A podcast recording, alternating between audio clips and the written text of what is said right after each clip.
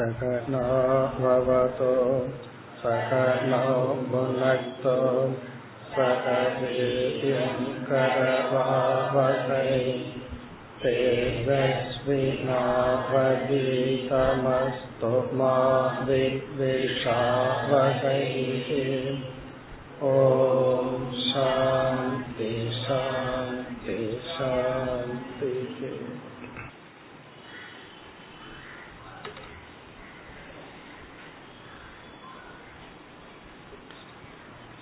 இருபத்தி இரண்டாவது ஸ்லோகம். வஸ்துனோ யத்யநாநாத்வம்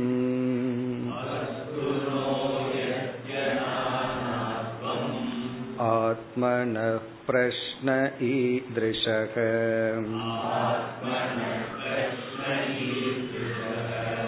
கதம் கடேத வோ விப்ராஹ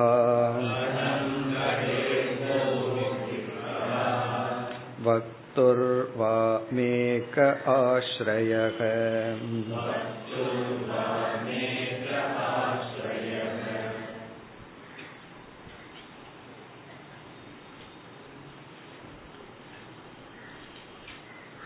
பிரம்மாவிடம் சனகாதி முனிவர்கள் ஒரு கேள்வியை கேட்டார்கள்.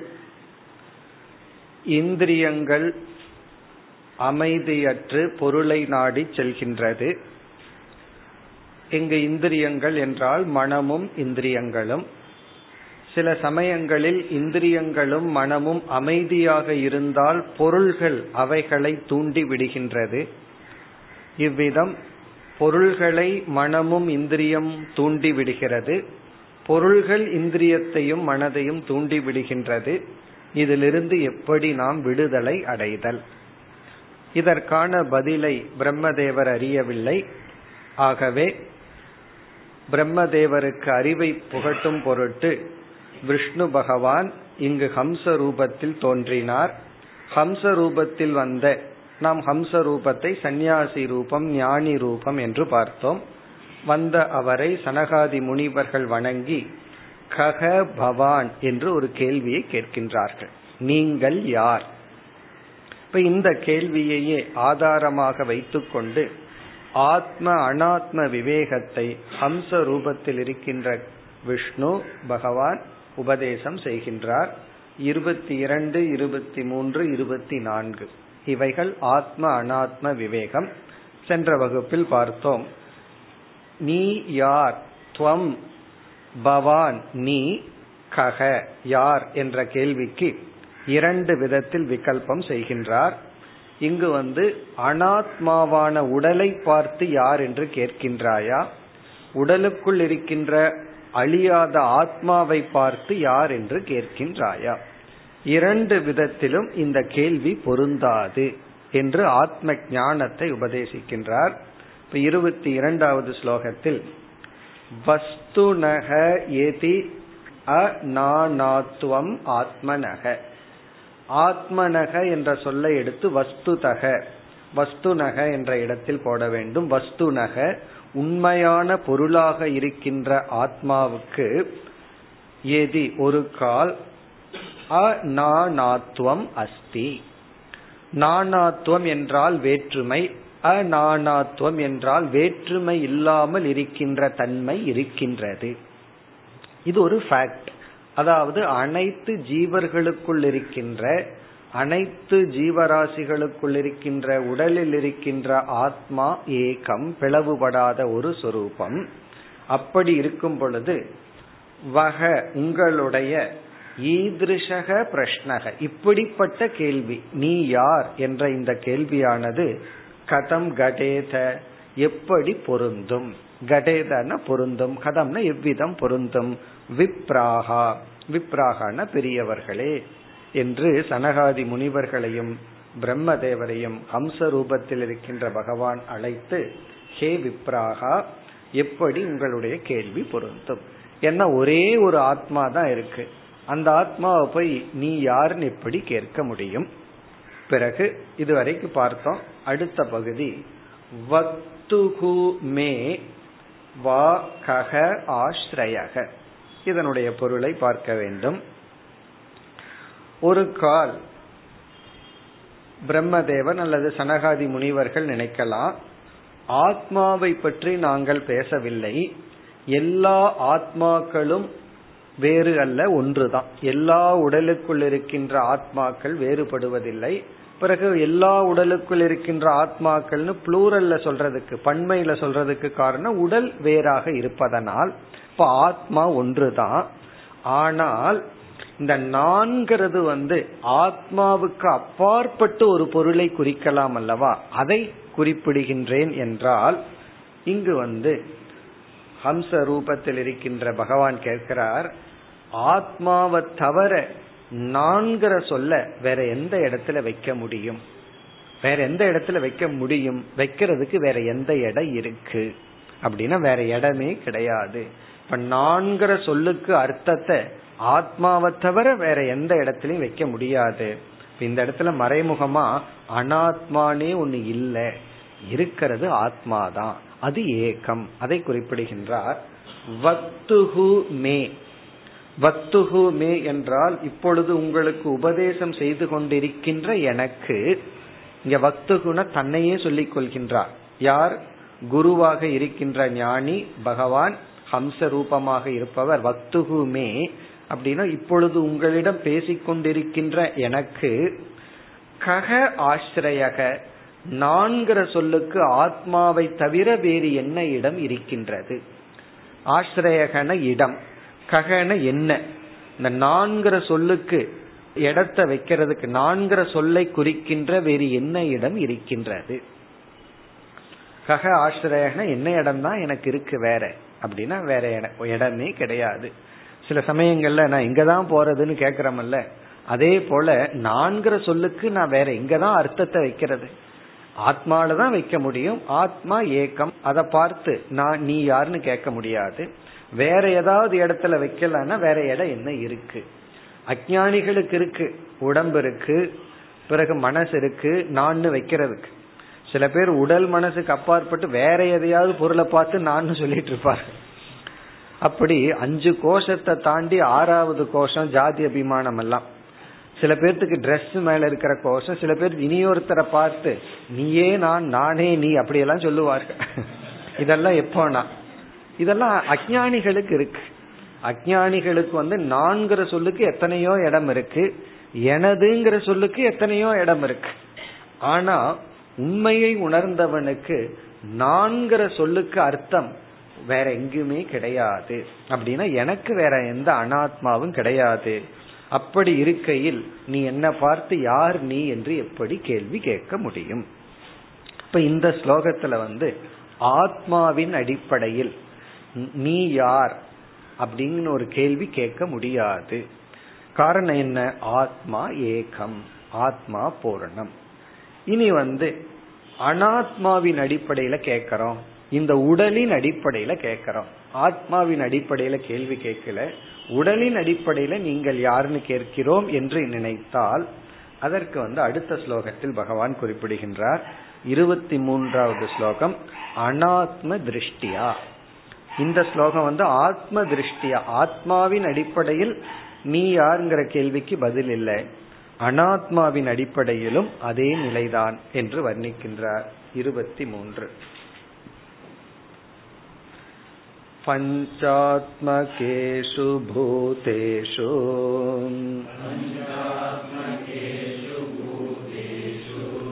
சமானேஷு ச வஸ்துதக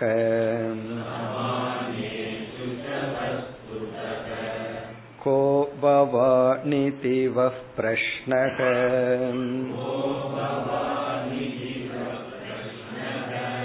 வாசாரம்போஹ்யநர்த்தகம்.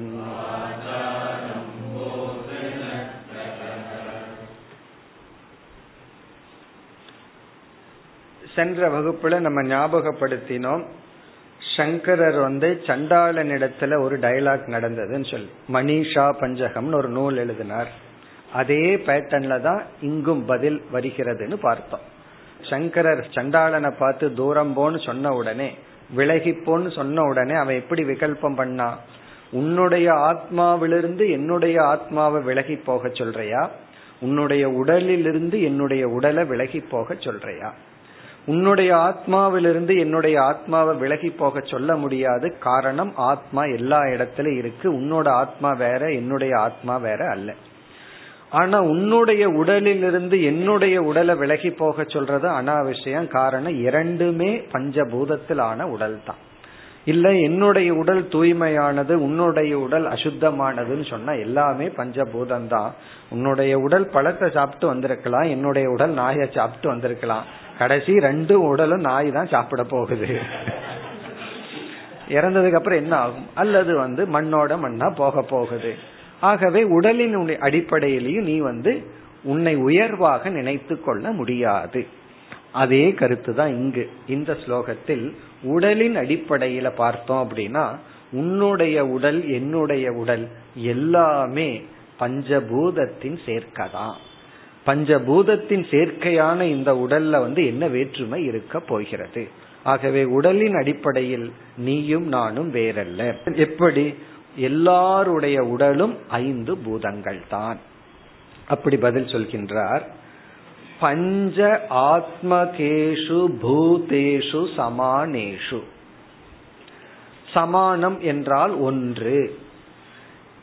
பூதேஷு பஞ்ச ஆத்மகேஷு, பஞ்ச ஆத்மகம்னா ஐந்து விதமான பூதங்கள் சமமாக இருப்பதனால். அப்படின்னு என்ன அர்த்தம்னா, உன்னுடைய ஸ்தூல உடலும் பஞ்சபூதத்தில் ஆனது, என்னுடைய ஸ்தூல உடலும் பஞ்சபூதத்தில் ஆனது.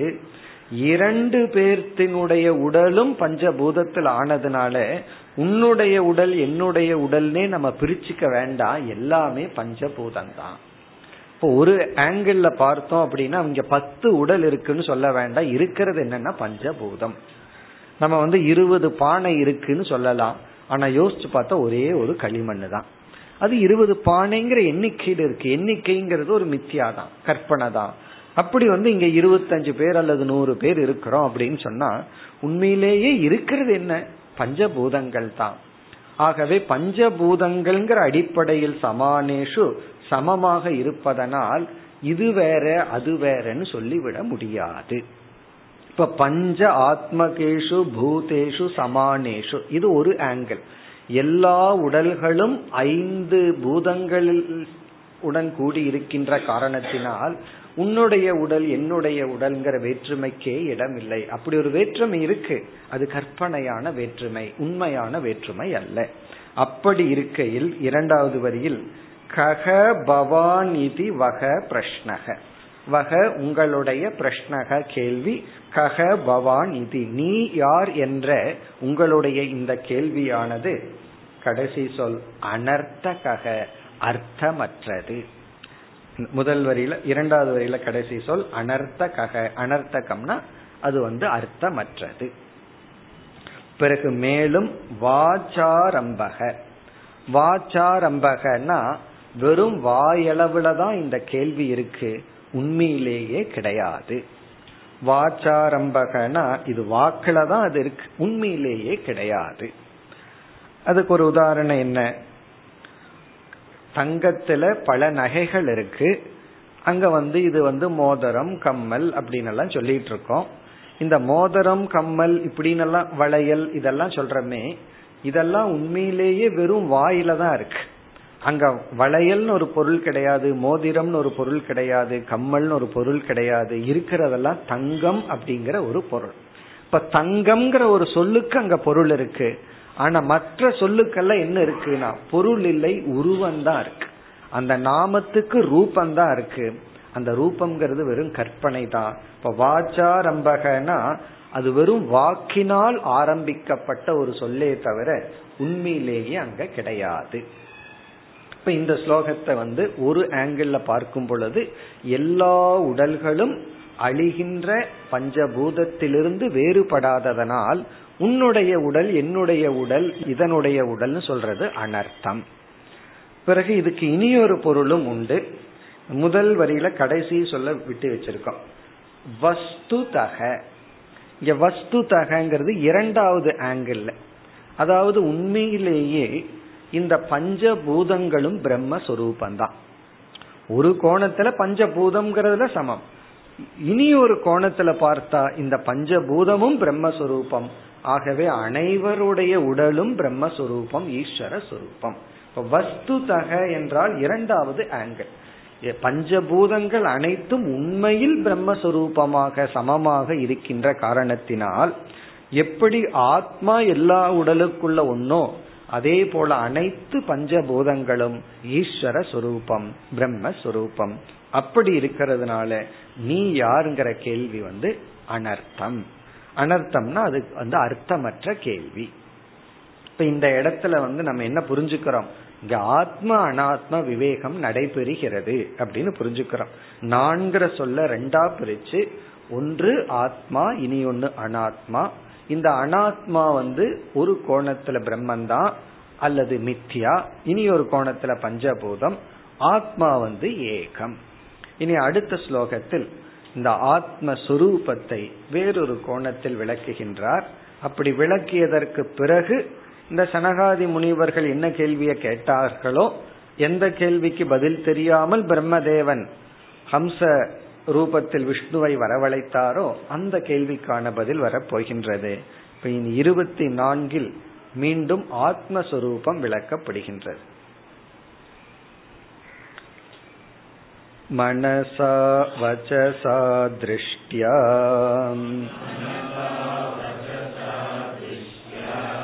க்ருஹ்யதே ந்யைரபீந்த்ரியைஹ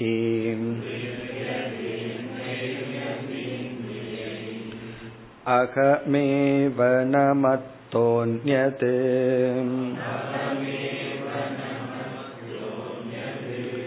இதி புத்யத்வமஞ்சசா.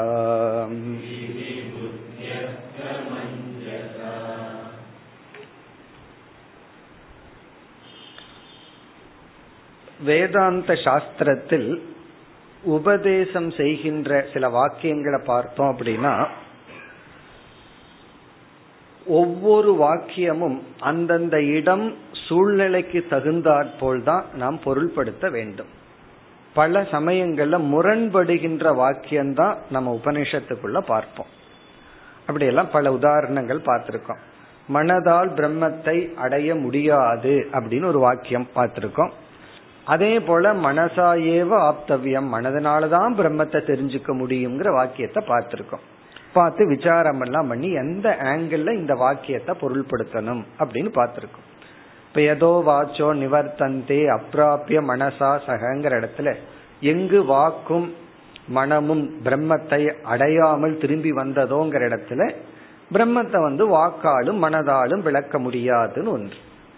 இனி ஒரு ஆங்கிள் பார்த்தோம் அப்படின்னா, மனதா ஏவ ஆப்தவ்யம், மனசுனாலதான் இந்த பிரம்மத்தை அடைய முடியும். இப்ப இந்த இரண்டு முரண்படுறதா இருந்தாலும் எந்த ஆங்கிள் மனதினால் அடைய முடியாது, எந்த ஆங்கிள் மனதினால் அடைய முடியும் நம்ம படிச்சிருக்கோம். அதே போல நம்ம மனதாலும் வாக்காலும் இந்திரியங்களாலும் எதை பார்க்கிறோமோ அது பிரம்மன் அல்ல. நேதம் எதிதம் உபாசதே அப்படின்னு கேனோபனிஷத்துல நீ எதையெல்லாம் பார்க்கிறையோ, எதையெல்லாம் அறியறையோ, எதையெல்லாம் பேசுறையோ அது பிரம்மன் அல்ல அப்படின்னு ஒரு ஒரு உபதேசம் இருக்கு. பிறகு இனி ஒரு ஆங்கிள் பார்த்தோம்னா, நீ கண்ணுல வாக்குல மனசுல எதையெல்லாம் பார்க்கிறையோ அதெல்லாம் பிரம்மன். முன்ன என்ன சொல்றோம், நீ எதையெல்லாம் பார்க்கிறையோ எதையெல்லாம் கேட்கறையோ அதெல்லாம் பிரம்மன் அல்ல. இனி ஒரு ஆங்கிள் என்ன சொல்றோம், நீ எதையெல்லாம் பார்க்கறையோ கேட்கறையோ பேசுறையோ அதெல்லாம் தான் பிரம்மன்.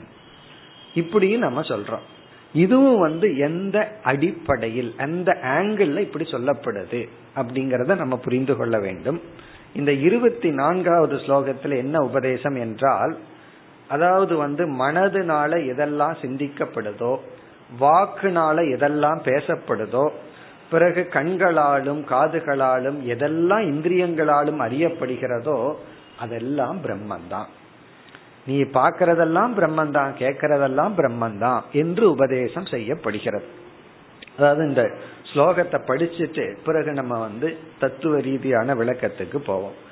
ஸ்லோகம் என்ன, மனசா மனதினால், வச்சசா வாக்கினால், இங்க வாக்குங்கிறது எல்லா வித கர்மேந்திரியங்களினாலும், திருஷ்டியா கண்கள் முதலிய ஞானேந்திரியங்களாலும், கிருஹ்யதே அந்யைஹி அபி இந்திரியைஹி, அந்யைஹி வேறு இந்திரியைஹி இந்திரியங்களால், கிருஹ்யதே எது கிரகிக்கப்படுகிறதோ, அதாவது மனதினால் எது கிரகிக்கப்படுகிறதோ, வாக்கால் எது கிரகிக்கப்படுகிறதோ, புரிந்து கொள்ளப்படுகிறதோ, மற்ற இந்திரியங்களினால், அதாவது மெய் வாய் கண் மூக்கு செவி என்கின்ற மற்ற அந்யைகி இந்திரியைகி கண்களால் பார்க்கப்படுகிறதோ, மற்ற இந்திரியங்களால் இதெல்லாம் கிரகிக்கப்படுகிறதோ, சொல்றார் அகமேவ, அது எல்லாமே நான் தான், நான்கிற ஆத்மாதான் இவைகளால் கிரகிக்கப்படுகிறது. அகமேவ அதாவது இந்திரியங்களாலும் மனதாலும் சொல்லாலும் எவைகளெல்லாம் அனுபவிக்கப்படுகிறதோ அது எது, அது நான் தான், என்னத்தான் நான்கிற ஆத்மாதான் அனுபவிக்கப்படுகிறது. ந மத்தக அந்நியதி, எனக்கு வேறாக வேறு எதுவுமே கிடையாது. அகமேவனா இவைகளால் கிரகிக்கப்படுகிறது நான் தான், என்னத்தான் இவைகள் அனைத்தும் கிரகிக்கின்றது. ந மத்தக அந்நியத், எனக்கு வேறாக வேறு எதுவும் இல்லை. இதி என்று புத்தியத்துவம் சிஷ்யாகா நீங்கள் எல்லாம் அறிந்து கொள்ளுங்கள். இங்க புத்தியத்துவம் சப்ஜெக்ட் நீங்கள், யூஎம் நீங்கள் எல்லாம் புத்தியத்துவம் அறிந்து கொள்ளுங்கள். எப்படின்னா அஞ்சசா, இங்க அஞ்சசன ஞான யோகேன விசாரத்தின் மூலமாக நீங்கள் இப்படி புரிந்து கொள்ளுங்கள். இந்த அஞ்சசான விசாரத்தின் மூலமாக இதை நம்ம பார்த்தோம்னா நமக்கு கொஞ்சம் குழப்பமே வந்துடும் அல்லது சந்தேகம் வந்துடும். அது எப்படி, கண்ணுனாலையும் காதுனாலையும் சொல்லுனாலையும் மனசுனாலையும் எதையெல்லாம் அனுபவிக்கிறோமோ அது ஆத்மாதான். அது எப்படி, நார்மலா என்ன சொல்லுவோம், இதனால எதையெல்லாம் அனுபவிக்கிறையோ அது அனாத்மா, ஆத்மா வந்து இந்த அனுபவத்திற்குள்ள வராது அப்படின்னு சொல்லுவோம். ஆனா இங்கு வந்து பகவான் வேறு வித ஆங்கிள் உபதேசம் செய்கின்றார். அது என்னன்னு இப்பொழுது பார்ப்போம். சென்ற வகுப்புலையும் அதை கொஞ்சம் ஒரு குழு மாதிரி பார்த்தோம். அதாவது வந்து கண் வந்து ஒரு பொருளை பார்க்குது, கண்ணு வந்து புஸ்தகத்தை பார்க்குது. இந்த கண்ணு வந்து ரெண்டு விஷயத்தை நமக்கு காட்டி கொடுக்குது. ஒன்று வந்து ஏதோ ஒரு பொருள் இருக்கின்றது அப்படிங்கிற அறிவை கண்ணு காட்டி கொடுக்குது. இரண்டாவது கண்ணு காட்டி கொடுப்பது அந்த இருப்பது புஸ்தகமாக இருக்கின்றது அப்படின்னு காட்டி கொடுக்கு. நம்ம உடனே என்ன அப்படின்னு ஒருத்தர்கிட்ட நான் புஸ்தகத்தை எடுத்து காட்டுறேன், உடனே அவர் புக் புஸ்தகம்ங்கிறார். அடுத்த நிமிஷம் நான் என்ன பண்றேன், அந்த புஸ்தகத்தை கிழிச்சு போட்டேன். உடனே அவர் என்ன சொல்றார், இப்ப என்னன்னு கேட்ட என்ன சொல்லுவார், இப்பொழுது காகிதங்கள் அப்படின்பார். அப்போ கண்ணு வந்து புஸ்தகத்தை காட்டுச்சு, கண்ணு வந்து காகிதத்தை காட்டுச்சு. அடுத்த உடனே நான் என்ன பண்றேன், அவர் காகிதம்னு சொன்ன உடனே எரிச்சறேன். இப்ப என்ன இருக்குங்கிற உடனே அவர் சொல்றார் சாம்பல் அப்படிங்கிறார். இப்ப கண்ணு வந்து எதை காட்டியிருக்கு, சாம்பலை காட்டியிருக்கு. இப்போ கண்ணு மூணு பொருளை காட்டியிருக்கு, புஸ்தகத்தை காட்டுச்சு, காகிதத்தை காட்டுச்சு, சாம்பலை காட்டுச்சு. இதுல சாம்பலை காட்டும் போது புஸ்தகம் இல்ல இல்லாம போச்சு, காகிதமும் இல்லாம போச்சு. அப்ப கண் முதலில் காட்டிய புஸ்தகம் வந்து அனித்தியம். அது கொஞ்ச நேரம் தான் இருந்திருக்கு, அது புஸ்தகம்னு கண்ணு காட்டுச்சு, அஞ்சு நிமிஷத்துல அது என்ன ஆச்சு, காகிதமா மாறியாச்சு. காகிதம்னு கண்ணு காட்டுச்சு, அதுக்கப்புறம் அது சாம்பலா மாறியாச்சு. இதுக்கு மேல அவர் அந்த சாம்பல் எடுத்து விபூதியா பூசிய வேண்டியதுதான் அவருக்கு. பிறகு வந்து என்ன ஆச்சுன்னா, ஆனா கண்ணு இனியொன்ன காட்டுச்சு, புஸ்தகம் இருந்தது, காகிதம் இருந்தது, சாம்பல் இருந்தது, அந்த சத்தாவை கண்ணு காட்டுச்சு, அதுல மாற்றமே இல்லை. அப்ப கண்ணு வந்து என்ன பண்ணிருக்குன்னா, இருத்தல் அப்படிங்கறத ஒன்னையும் காட்டுது, என்ன இருக்குன்னு காட்டுது. அந்த என்ன இருக்கு எப்படி இருக்குங்கிறது அனாத்மா, அது மாறிக்கொண்டே வருது. அப்ப கண்ணு வந்து பொய்யையும் காட்டுது உண்மையையும் காட்டுது. எது உண்மைனா, ஏதோ ஒன்னு எக்ஸிஸ்ட்னு ஒன்னு ஒரு எண்ணம் வருது, சத்தாங்கிற ஒரு விருத்தி வருது, அது கண்ணு காட்டுறதுனாலதான். கண்ணை மூடிட்டு இருந்தோம் அப்படின்னா எங்க என்ன இருக்குன்னு ஒருத்தர் கேட்கிறார், அவர் வந்து கைய கையில என்ன இருக்குன்னு ஒருத்தர் கேட்கிறார், ஆனா நீ கண்ணை மூடிக்கோ அப்படிங்கிறார். நம்ம என்ன சொல்லுவோம், தெரியாது. ஏன்னா உன் கையில வந்து ஒண்ணுமே இல்லாம வெறும் கையை மட்டும் வச்சிருக்கிறியா அல்லது புஸ்தகத்தை வச்சிருக்கிறியான்னு சொல்ல முடியாது.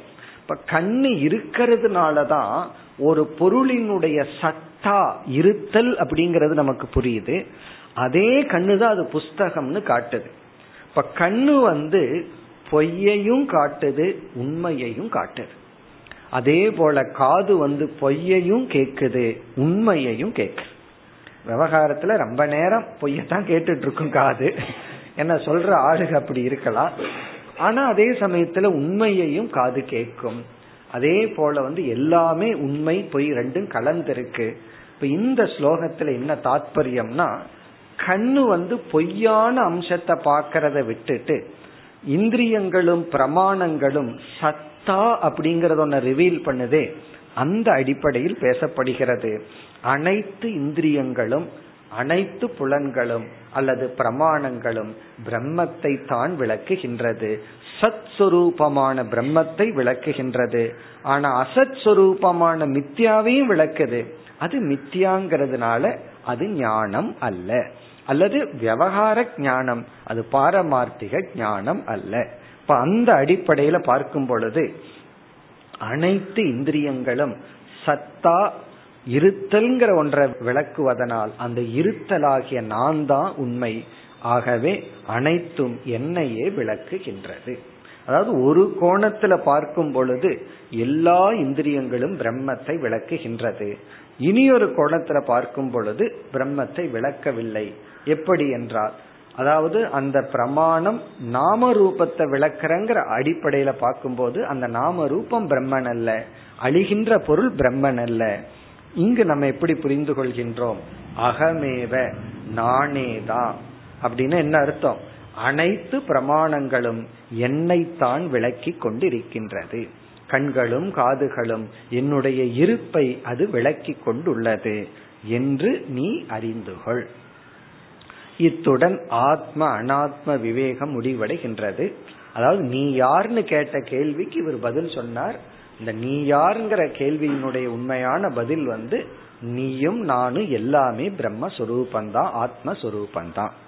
இனி வந்து என்ன செய்கின்றார், சனகாதி முனிவர்கள் ஒரு கேள்வியை கேட்டார்கள் அல்லவா, அதற்கான பதிலை கூறப் போகின்றார். அடுத்து இருபத்தி ஐந்தாவது ஸ்லோகம்.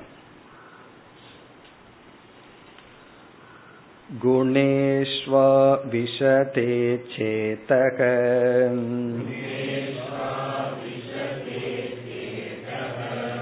குணாச்சேதசி ச பிரஜாஹ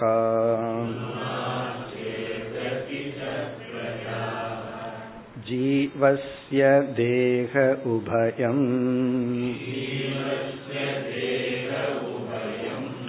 குணாச்சேதோ மதாத்மனக.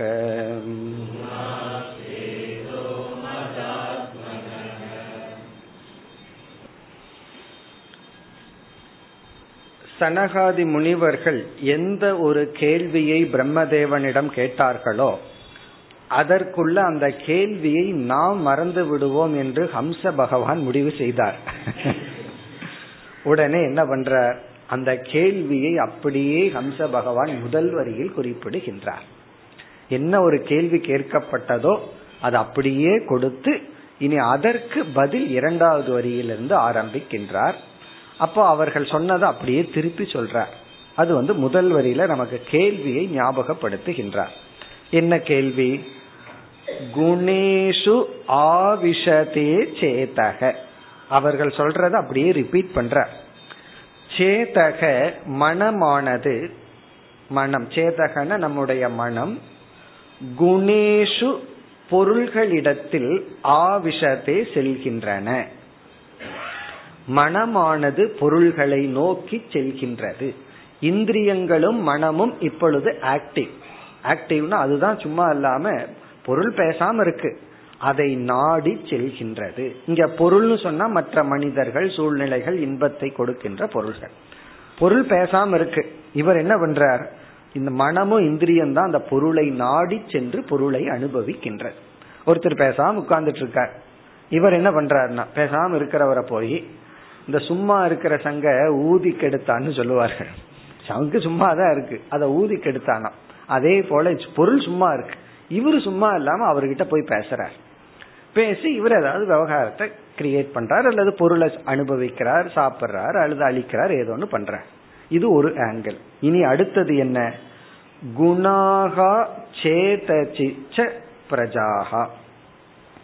குணாகா சேதசி, குணாகா என்றால் பொருள்கள் நம்முடைய மனதில் பிரவேசிக்கின்றன. நம்ம சும்மா இருக்கோம், இப்போ பொருள் என்ன பண்ணுது? நம்மை நாடி வருகின்றது. இப்ப நம்ம ஒரு சும்மா இருக்கிறவர்கிட்ட போய் ஏதாவது ஒரு கேள்வியை கேட்டு தூண்டி விட்டுறோம். அதுக்கப்புறம் அவர் சும்மா இருப்பாரா? அவர் ஏதாவது திருப்பி நம்ம கிட்ட பேசுறார். உடனே அந்த சப்தம் நம்மை நோக்கி வருகிறது, அவருடைய ரெஸ்பான்ஸ் நம்மை நோக்கி வரி. நம்ம அதுக்கப்புறம் சும்மா இருக்கோம், தூண்டி விட்டுட்டு சும்மா இருக்கிறோம். பிறகு என்ன ஆகுதுன்னா அது நம்மை நாடி வருகின்றது. ச பிரஜாஹா, அதாவது வந்து இது வந்து அப்படியே ரிப்பீட் பண்ற. இப்படி வந்து நீங்கள் கேட்டீர்கள். எப்படி கேட்டீர்கள்? இதுதான் கேள்வி. அதாவது பொருள், பொருளை நாடி நாம் செல்கின்றோம், பொருள் நம்மை நாடி வருகின்றது. இப்படி ஒரு சூழ்நிலை இருக்கின்றது. இனி வந்து இதற்கு பதில ஆரம்பிக்க போறார். இது வந்து ஞாபகப்படுத்துறார். இங்க கேள்வி என்ன? நம்ம வந்து சும்மா இல்லாம பொருளிடம் சென்று சுகதுக்கத்தை அனுபவிச்சுட்டு சம்சாரியா இருக்கிறோம்.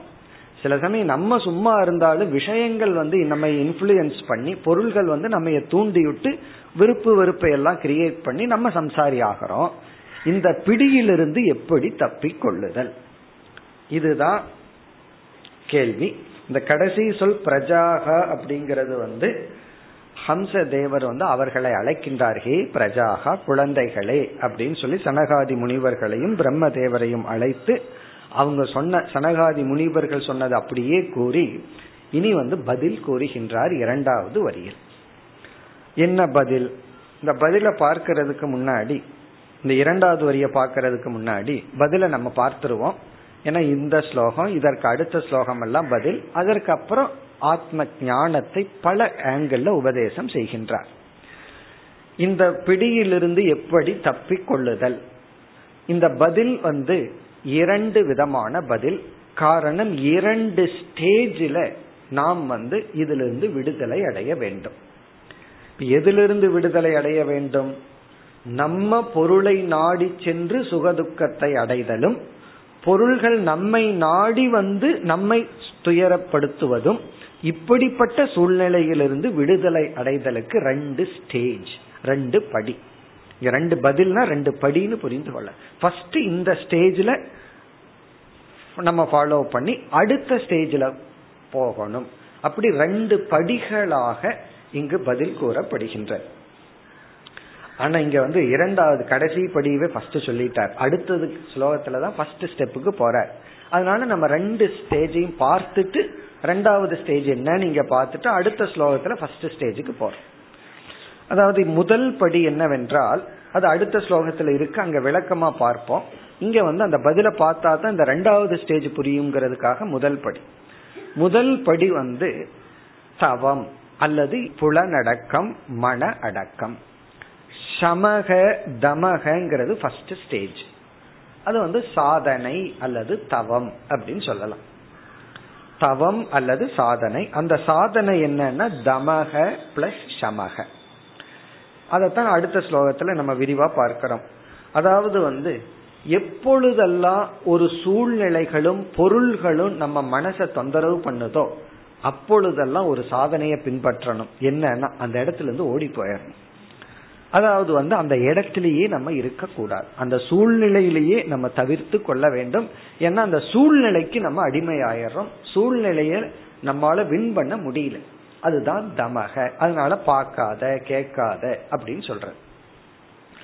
இனி ஒன்று, சூழ்நிலை என்னமோ பர்ஃபெக்டா இருக்கு, ஹண்ட்ரட் பர்சன்ட் சூழ்நிலை நல்லா தான் இருக்கு. ஆனால் நம்முடைய மனது பழைய வாசனைகளினால், சம்ஸ்காரத்தினால நம்ம தொந்தரவு பண்ணுதுன்னா, நம்ம தொந்தரவு பண்றதுக்கு ஆளே இல்லை. சில பேர்த்துக்கு அதுதான் பெரிய தொந்தரவா இருக்கும். ஒருவர் வந்து வெளிநாடு போனாங்க, வயசானவங்க. போயிட்டு வந்து மகிட்ட வேலைக்கு கொஞ்ச நேரம் மகளுக்கு உதவி செய்யலான்ட்டு போனாங்க. கொஞ்சம் ஏர்லியாவே திரும்பி விட்டார்கள். நான் கேட்டேன், ஏன் சீக்கிரம் திரும்பிட்டீங்கன்னு. அங்க பேச்சு துணைக்கே ஆள் இல்லை அப்படின்னா. பேச்சு துணைக்கு ஆள் இல்லைன்னா சண்டை போடுறதுக்கு ஆள் இல்லைன்னு அர்த்தம். எதுக்கு பேச்சு துணை? சந்தோஷமா இருக்கலாம்னா பேசுறதுக்கே ஆள் இல்லை. ஏதாவது வம்பு பேசணும்னா அது ஆளே கிடைக்க மாட்டேங்குது. அப்படின்னு என்ன அர்த்தம்னா சூழ்நிலை அமைதியா இருக்கு, ஆனா நம்முடைய மனம் என்ன ஆகுது, அது வந்து வயலண்டா வேலை செஞ்சிட்டு இருக்கு. அந்த இடத்துல சமக சமகன மன கட்டுப்பாடு, தியானம், ஜபம். அப்ப தியானம் ஜபம் போன்ற சமகங்கிற வேல்யூவை ஃபாலோ பண்ணி சாதனையை பின்பற்றி நம்ம மனம் அமைதியற்று இருக்கும் பொழுது அமைதிப்படுத்தணும். நம்ம மனம் அமைதியா இருந்து சூழ்நிலை மனதை வந்து பாதிக்கும் பொழுது தமக. இதத்தான் அடுத்த ஸ்லோகத்துல நம்ம பார்ப்போம். இது வந்து ஃபர்ஸ்ட் ஸ்டேஜ். இது வந்து அப்சல்யூட் கிடையாது, முழுமையான நிவாரணம் கிடையாது. ரொம்ப உடம்புக்கு செல்லாம் டாக்டர் கிட்ட போனோம்னா டாக்டர் வந்து தற்காலிகமா பெயின் கில்லர் கொடுத்து என்ன பண்ணி வைப்பார்கள், வலியை நிறுத்தி வைப்பாங்க. ஏன்னா தாங்கவே முடியல வலி அப்படின்னு சொல்லும் போது டாக்டர் என்ன செய்வார்கள், உடனே பெயின் கில்லரை கொடுத்து சரி கொஞ்ச நேரம் அமைதியா இரு. அதுக்கப்புறம் டாக்டர் ஆராய்ச்சி பண்ணி இவருக்கு ஏன் இந்த பெயின் வந்திருக்கு, என்ன காரணம், ஏன்னா சில கோர்ஸ் ஆஃப் மெடிசனை கொடுக்கறதெல்லாம் அதுக்கு அடுத்தது. இப்போ ரியல் ட்ரீட்மெண்ட் என்னன்னா ஆஃப்டர் பெயின் கில்லர். அதே போல அடுத்தது என்ன அப்படின்னா இங்க இரண்டாவது ஸ்டேஜ் வந்து ஞானம், அறிவு. என்ன அறிவுனா குணத்தை பற்றியும் பொருள்களை பற்றியும் மனதை பற்றியும் உள்ள உண்மையான ஞானம். அந்த ஞானம் இங்கு குறிப்பிடப்படுகிறது. அதுதான் இந்த இரண்டாவது வரியில இங்கு குறிப்பிடுகின்றார். இந்த அறிவு தான் முழுமையாக நம்மை துயரத்திலிருந்து அல்லது இந்த பிடியிலிருந்து நீக்கும். இந்த பிடியிலிருந்து நம்ம எப்படி தப்ப வைக்கிறதுனா இந்த ஞானம். அது என்ன ஞானம் என்றால் அந்த ஞானத்தை தான் இந்த இரண்டாவது வரையில போதிக்கப்படுகிறது. பொருள்களும் நம்முடைய உடல்களும், அதாவது மனம் இந்திரியம் போன்ற இந்த உடலும் பொருளும் ஆத்மாவாகிய எனக்கு உபாதி. இந்த ஞானம் பொருளும் உடலும் ஆத்மாவாகிய எனக்கு உபாதி என்ற ஞானத்தை அடைந்தால் நாம் விடுதலை அடைவோம். இதுதான் ஞானம். பொருள்களும் உடல்களும் ஆத்மாவுக்கு உபாதி. இந்த ஞானத்தை அடையணும். இந்த ஞானத்தை அடையணும் சொல்றீங்களே, இந்த வாக்கியமே புரியலையேனா? இந்த வாக்கியம் புரிஞ்சாதானே ஞானத்தை அடையிறதுனா. நம்ம பல முறை விசாரம் பண்ணியிருக்கோம் உபாதிங்கிற வார்த்தைக்கு என்ன பொருள், அதை மறந்திருப்போம், அதனால ஞாபகப்படுத்திக்கலாம்.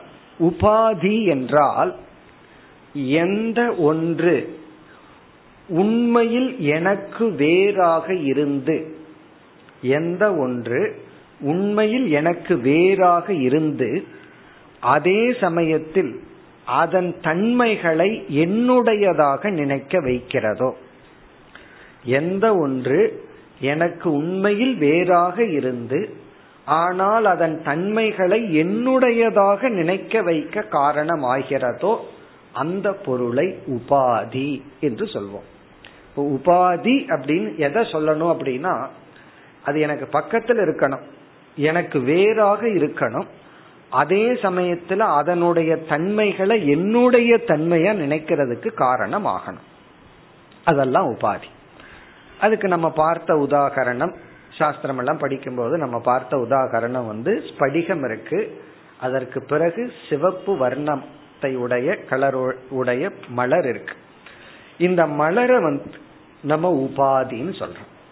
இந்த மலர் வந்து ஸ்படிகத்திலிருந்து வேறாக உள்ளது, தன்னுடைய சிவப்பு வர்ணத்தை ஸ்படிகத்தில் இருப்பது போல காட்சியை அது கொடுக்கின்ற, அதாவது தன்னுடைய தர்மத்தை பொய்யா ஸ்படிகத்துக்குள்ள கொடுத்திருக்கு.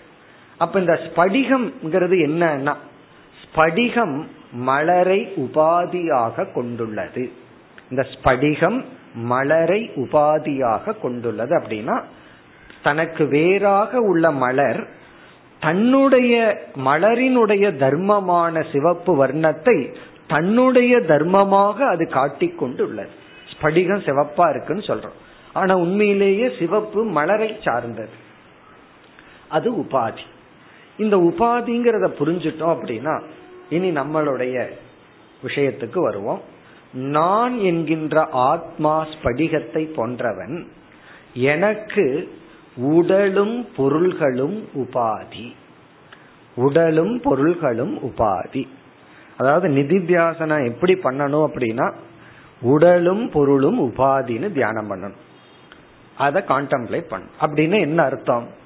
எந்தெந்த பொருள்கள் எல்லாம் என்ன வந்து துயரப்படுத்துகிறதோ இன்ஃப்ளூயன்ஸ் பண்ணுதோ, எந்த உடல் மனமும் இந்திரியங்களும் என்ன வந்து எப்பொழுதெல்லாம் எனக்கு அது வேணும்னு வெளியே போய் நம்ம தொந்தரவு பண்ணுதோ, அப்ப எப்படி எப்படிப்பட்ட அறிவை நம்ம அடையணும்?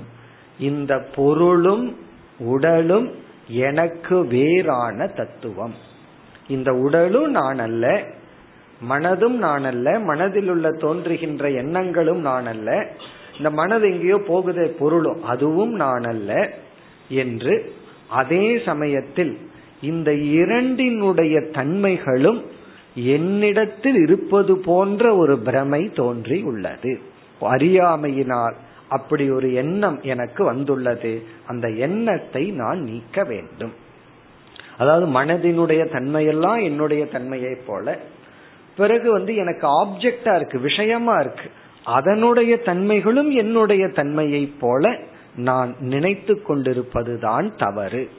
அப்படி என்றால் இந்த இடத்துல என்ன ஞானம்னா அகம் அசங்கக, நான் யாருடனும் எதனுடனும் எந்த தொடர்பும் சம்பந்தமும் அற்றவன். இந்த உபாதிங்கிற சம்பந்தம் தான் நமக்கு இருக்கு. உண்மையான சம்பந்தம் இருந்தா ஏதாவது பண்ணியிருக்கணும், ஆனா இது பொய்யான சம்பந்தம். பொய்யோ உண்மையோ மனதுல சம்பந்தம்னு ஒண்ணு வந்துட்டாவே அது சம்சாரம் வந்துவிடும்.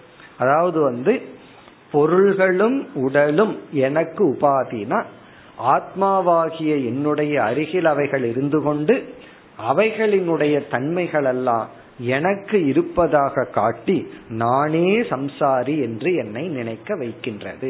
இந்த உடல் ஒரு உதாரணம் பார்த்தா புரிஞ்சிடும். இந்த உடல் வந்து மரணத்திற்கு உட்பட்டது. உடலினுடைய தர்மம் என்ன? மரணம் அடைதல். உடலினுடைய இனியொரு தர்மம் என்ன? நோய்வாய்ப்படுதல், நோயை அடைதல். இந்த உடல் நோயை அடையுது, மரணத்தை அடையுது. உடலினுடைய தர்மமான நோய் மரணம் என்னுடையதாக எனக்கு காட்டுகின்றது. இப்ப நான் என்ன புரிஞ்சுக்கணும்? மரணமும் நோயும் எனக்கல்ல, உடலுக்கு.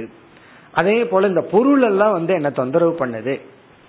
சில பேர்த்துக்கு வந்து அந்த சத்துவ குணம் வர வர சவுண்டே பிடிக்காது. வீட்டுல வந்து சினிமா பாட்டை பெருசா வைக்கிறான், சத்தமா வைக்கிறான்னு இருக்கிறவங்க மேல கோவிச்சுக்கிறோம். அப்ப அப்ப என்ன ஆகுதுன்னா அந்த சவுண்டு வந்து என்ன பாதிக்குது.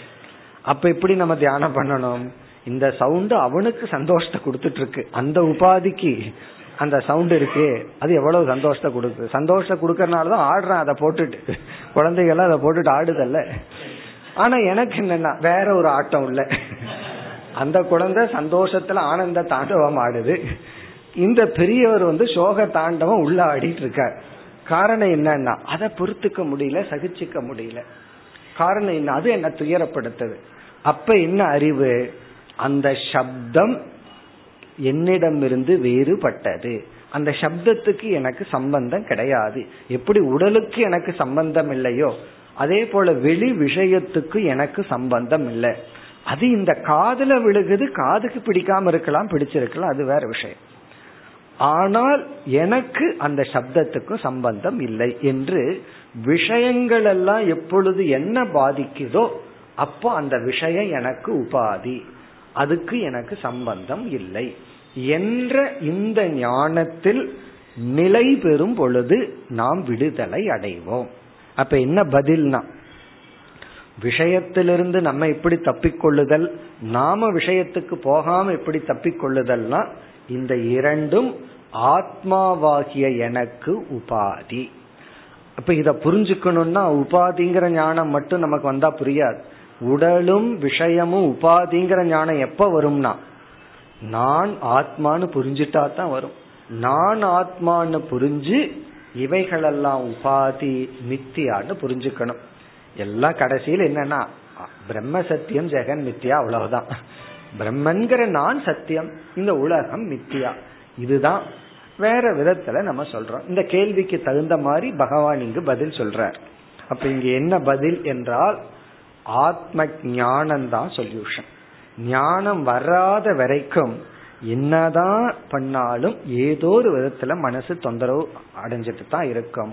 இந்த ஆத்ம ஞானத்தை அடைஞ்சுதான் நம்ம வந்து என்ன பண்ண முடியும், இதிலிருந்து விடுதலை அடைய முடியும், இந்த பிடியிலிருந்து விடுதலை அடைய முடியும். இப்ப நம்ம இடையில நின்றுட்டு இருக்கிறோம், இந்த பக்கம் ஒருத்தன் ஒரு கையை பிடிச்சி இழுக்கிறான், இந்த பக்கம் இனி ஒரு கையை பிடிச்சிருக்கிறான். சில பேர் அப்படி பண்ணுவாங்க, வாங்கன்னு ஒருத்தர் இழுப்பார், போங்கன்னு இனி ஒருத்தர் இழுப்பார். அப்படின்னு என்ன அர்த்தம், ஸ்தூலமாவும் நடக்கும். அதே போல ஒருத்தரோட வீட்டுக்கு போறோம், அதுல ஒருத்தர் மகனோ மகளோ வீட்டுக்கு வர சொல்லுவாங்க, இனி ஒருத்தருக்கு பிடிக்காது போக சொல்லுவாங்க மனசுக்குள்ள, அது நமக்கு தெரியும். ஒருத்தர் வர சொல்றாங்க, இப்ப வர சொல்றவங்களுக்காக போலான்னு சொன்னா இனி ஒருத்தர் நம்மளுடைய பிரசன்ஸ பார்த்தாவே அவருக்கு அங்க அலர்ஜி. அலர்ஜிங்கிறது பொருள்ல மட்டும் இல்ல, ஆளை கண்டாவே அலர்ஜி. அப்போ நம்ம மனசுல வந்து இங்க இழுக்குது, ஒருத்தருக்காக போகணும், இனியொருத்தருக்காக போக கூடாது, ஒருத்தருக்காக அவங்க வீட்டு இருக்க வேண்டியது வருது, இனியொருத்தருக்காக இருக்க வேண்டாத சூழ்நிலை வருது. இதெல்லாம் தானே சம்சாரம். இந்த மாதிரி சில சம்சாரங்கள் சன்னியாசிகளுக்கு இல்லை, அது வேற விஷயம். மற்றவங்களுக்கு இந்த சம்சாரம் வீட்டுக்கு போய்தான் ஆகணும், அதே சமயத்துல போனா ஒருத்தருக்கு துக்கம் ஒருத்தருக்கு சந்தோஷம். இது என்னன்னா விஷயங்களும் பொருள்களும். நம்ம மனசு ஒண்ணு விரும்புது, இனி ஒண்ணு நமக்கு வெறுப்ப கொடுக்குது. இந்த மாதிரி துயரங்கள் எல்லாம் வரும் பொழுது அல்டிமேட் என்னன்னா அசங்கக ஞானம்தான். அந்த ஞானத்துக்கு முன்னாடி இருக்கிற ஸ்டெப்ப அடுத்த ஸ்லோகத்துல பார்ப்போம். இங்கு அந்த ஆத்ம ஞானம் கொடுக்கப்படுகின்றது. இனி ஸ்லோகத்திற்குள் சென்றால், ஜீவஸ்ய, இரண்டாவது வரியில் முதல் சொல் ஜீவஸ்ய. இந்த ஜீவஸ்யங்கிற சொல் ஜீவனுக்கு, அந்த ஜீவன் உண்மையில் யார்? இரண்டாவது வரையில கடைசி சொல் மதாத்மனக. இங்க ஹம்ச ரூபமான ஞானி பகவான் என்ன சொல்றார், மதாத்மனகனா என் சொரூபமாக உள்ள ஜீவனுக்கு. உண்மையிலேயே ஜீவர்கள் யார்னா நான் தான், ஹம்ச ரூபமாக இருக்கின்ற நான் தான் உண்மையிலேயே ஜீவஸ்வரூபம். இப்ப மதாத்மனக ஜீவசிய, என் சொரூபமாக உள்ள ஜீவனுக்கு தேகக உபயம். தேகங்கிற வார்த்தையை கடைசியில பார்ப்போம். உபயம் இரண்டும். என் சொரூபமாக உள்ள ஜீவனுக்கு மதாத்மனக, மத்துனா என்னுடைய, என்னுடையனா பிரம்மஸ்வரூபமாக உள்ள சொரூபமாக உள்ள ஜீவனுக்கு உபயம் இரண்டும். அந்த இரண்டும் என்னங்கறத அடுத்த சொல்லல சொல்றார். குணாகா சேதக, குணங்களும் சேதசும். இங்க குணங்கள் என்றால் ஆப்ஜெக்ட் உலகம், சேதக என்றால் உடல் மனமும் இந்திரியங்களும். குணாகாங்கிறது விஷயாக விஷயங்கள், சேதக என்றால் மனம் புத்தி இந்திரியங்கள். அல்லது குணாகாங்கிறதுல ஜெகத் இந்த உலகம், சேதகங்கிறது ஷரீரம் ஷரீரத்ரயம், ஸ்தூல சூக்ஷ்ம காரண ஷரீரம் இங்கு சேதக. குணாகா அப்படின்னா ஸ்தூல சூக்ஷ்ம காரண பிரபஞ்சம் இந்த உலகம், இந்த உலகமும் உடலும். சுருக்கமா சொன்னா உலகமும் உடலும், உபயம்னா இந்த இரண்டும், உலகமும் உடலும் என் சொரூபமாக உள்ள ஜீவனுக்கு தேகக. இங்க தேகங்கிற சொல்லுக்கு பொருள் உபாதிகி. கவனமா நம்ம நோட் பண்ணிக்கணும், தேககன உபாதி. அதாவது என் சொரூபமாக உள்ள ஜீவனுக்கு உடலும் உலகமும் உபாதி. உடலும் உலகமும் உபாதினா என்ன புரிஞ்சுக்கணும், உடலும் உலகமும் எனக்கு அருகில் இருந்து கொண்டு. இந்த எனக்கு அருகில் இருந்து கொண்டுன்னு ஆரம்பத்துல சொல்றோம், அடுத்த ஸ்டேஜில் என்ன சொல்லுவோம், என்னுடைய அனுகிரகத்தினால் அவைகள் இருந்து கொண்டு. என்ன அவைகள் இருக்கணும்னாவே ஆத்மாவாகிய நான் தான் காரணம். என்னுடைய அனுகிரகத்துல உடலும் உலகமும் இருந்து கொண்டு என்ன பண்ணுதுன்னா அதனுடைய தன்மைகளை பொய்யாக என்னுடைய தன்மைகளாக எனக்கு காட்சி கொடுத்து கொண்டுள்ளது, என்னை நினைக்க வைக்கின்றது. அதாவது எனக்குள் அப்படி ஒரு பிரமை, எனக்குள் அப்படி ஒரு தோற்றத்தை அவைகள் உருவாக்கி உள்ளது. யார் அப்படின்னா உலகமும் உடலும். தேகக இந்த ஒரு ஞானத்தை அடைவதன் மூலம் அப்ப உலகமும் உடலும் எனக்கு வேறாக இருந்து கொண்டு அதே சமயத்தில் அவைகளினுடைய தன்மைகள் என்னுடைய தன்மைகளாக நினைக்க வைத்து கொண்டிருக்கின்றது அப்படின்னு புரிஞ்சுட்டோம் அப்படின்னா நாம் விழித்து கொண்டோம் என்று பொருள். அப்படி புரிஞ்சுட்டோம்னா விழிச்சிட்டோம் அப்படின்னு அர்த்தம். அந்த புரிகிறது தான் விழிச்சுக்கிறதுன்னு அர்த்தம். புரியாத பொழுது தூங்கிக் கொண்டோ விழித்து கொண்டோ நாம் தூங்கிக் கொண்டிருக்கின்றோம். என்ன பண்ணாலும் உண்மையிலேயே தூங்கிட்டு தான் இருக்கிறோம். காரணம் என்ன? அது நமக்கு புரியவில்லை.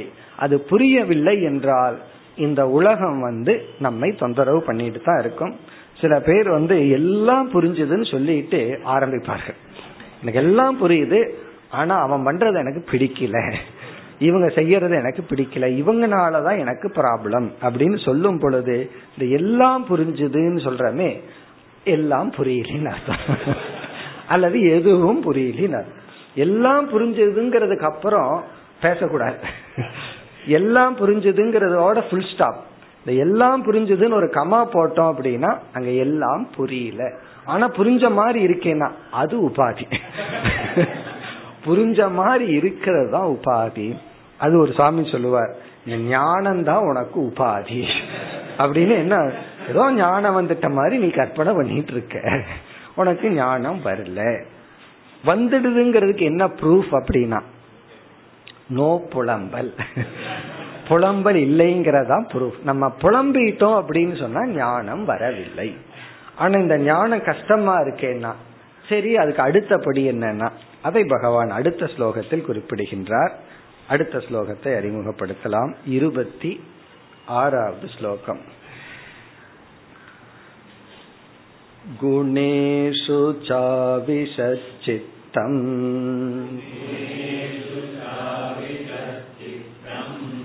அபீக்ஷ்ணம் குணசேவயா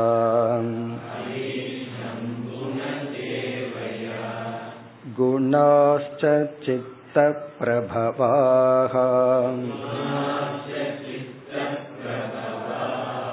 மத்ரூப உபயம் த்யஜேத்.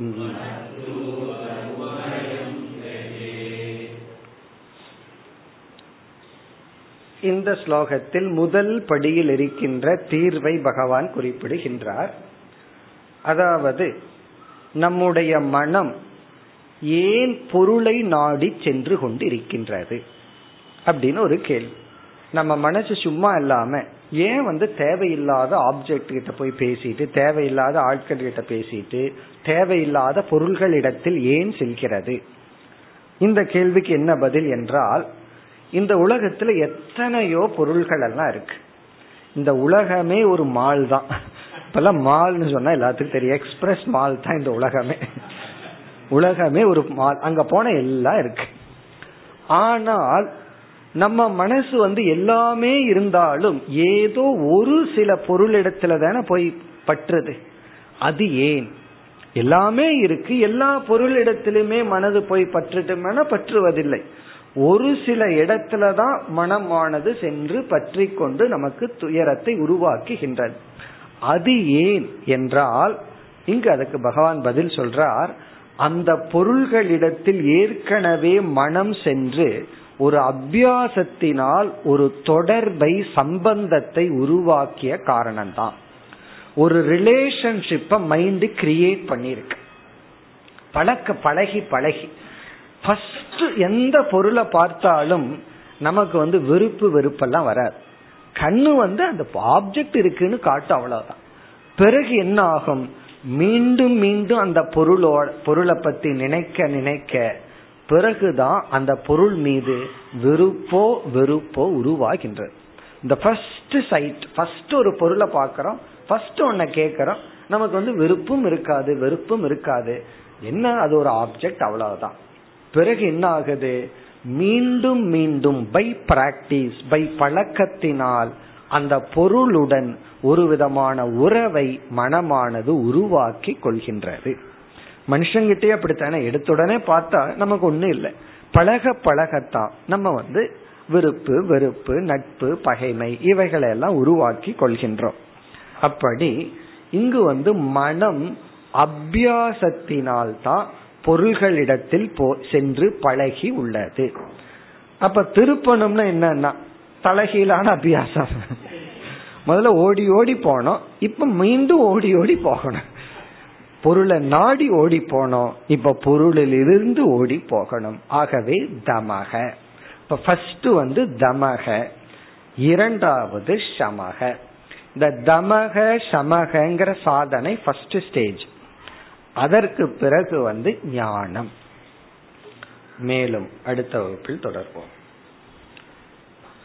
ஓம் பூர்ணமத பூர்ணமிதம் பூர்ணாத் பூர்ணமுதச்யதே பூர்ணஸ்ய பூர்ணமாதாய பூர்ணமேவாவசிஷ்யதே.